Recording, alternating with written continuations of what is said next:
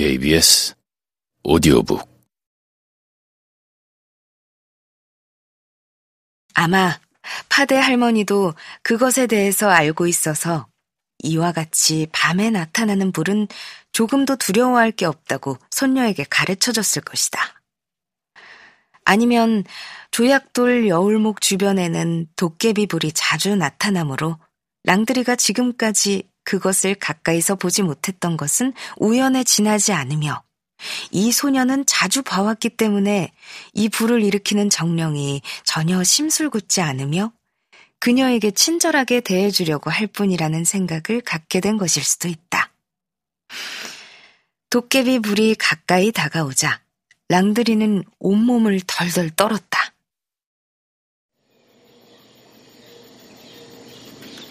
순진하긴. 이 불은 타고 있는 게 아니야. 만일 네가 그것을 재빨리 잡아보면 화상 같은 건 남지 않는다는 걸 알 수 있을 거야. 라고 파데트가 랑드리에게 말했다. 그건 더 나쁜데. 랑드리는 생각했다. 타지 않는 불. 그런 게 어떤 건지 알아. 신께서 주신 것일 리 없지. 선한 신의 불은 데우고 태우기 위한 거야. 그러나 랑드리는 자기 생각을 파데트에게 말하지 않았다. 강기슬기에 무사히 오르고 나니 거기에 파데트를 버려두고 쌍둥이네로 도망치고 싶었다. 그러나 그럴 만큼 은혜를 모르는 사람이 아니었기 때문에 감사 인사도 하지 않고 떠날 생각은 없었다. 나를 도와준 게 이걸로 두 번째네, 팡숑파들. 랑드리는 말했다. 이 은혜는 평생 잊지 않겠다고 말하지 않으면 난 사람도 아니겠지. 네가 아까 날 발견했을 때 난 완전히 제정신이 아니었어. 도깨비 불에 홀려서 녹초가 되었지. 강은 결코 건너지 못했을 것이야. 아니면 강에 빠져 죽었겠지. 아마도 어렵지도 위험하지도 않게 건널 수 있었을 거야. 네가 그렇게 바보 같지 않다면.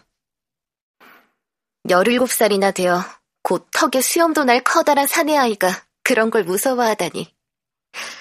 그런 꼴을 보게 되다니 기분이 좋아. 팡숑파들, 왜 기분이 좋은 건데? 네가 싫으니까. 무시하는 어조로 파데트가 말했다. 왜 내가 싫은데? 널 형편없다고 생각하기 때문이지.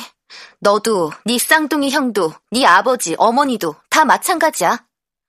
다들 부자라고 거만하지. 다른 사람이 도움을 주면 당연하게 생각해.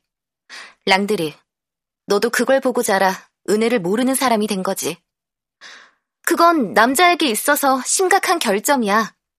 겁쟁이인 것 다음으로 말이지. 랑드리는 이 작은 소녀에게 비난을 들으니 수치스러웠다.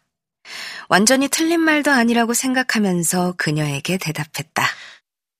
내가 잘못했을 때에는 나한테만 책임이 있어. 우리 형, 아버지, 어머니 그 누구도 지난번에 네가 날 도와줬다는 거 몰라.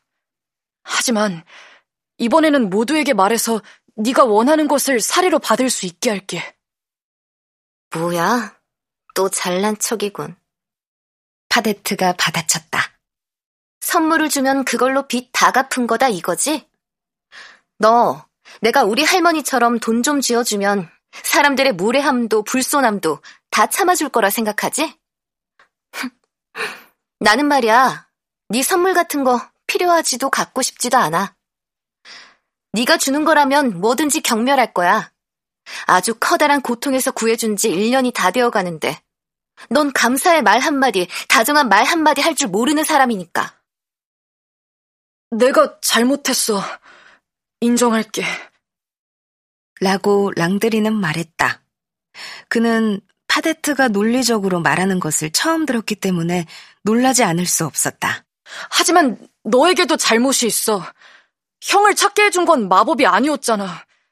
내가 내 할머니에게 설명하고 있는 동안 형을 본 게 틀림없어. 그리고 넌 내가 전혀 착하지 않다고 비난하지만 만일 네가 착한 마음씨를 가졌다면 나를 고생시키거나 애타게 기다리게 하지 않고, 그리고 나로 하여금 그런 무리한 약속을 하게 만들지 말고 바로 말해줬어야 했잖아. 목초지를 내려가면 강가에 형이 있을 거야라고. 그런다고 손해를 보는 것도 아닌데 걱정하고 있는 나를 놀렸잖아. 그래서 네가 도와준 일의 가치가 떨어진 거야. 평소에 파데트라면 재빨리 맞받아쳤겠지만 이번에는 한동안 생각에 잠겨 있었다.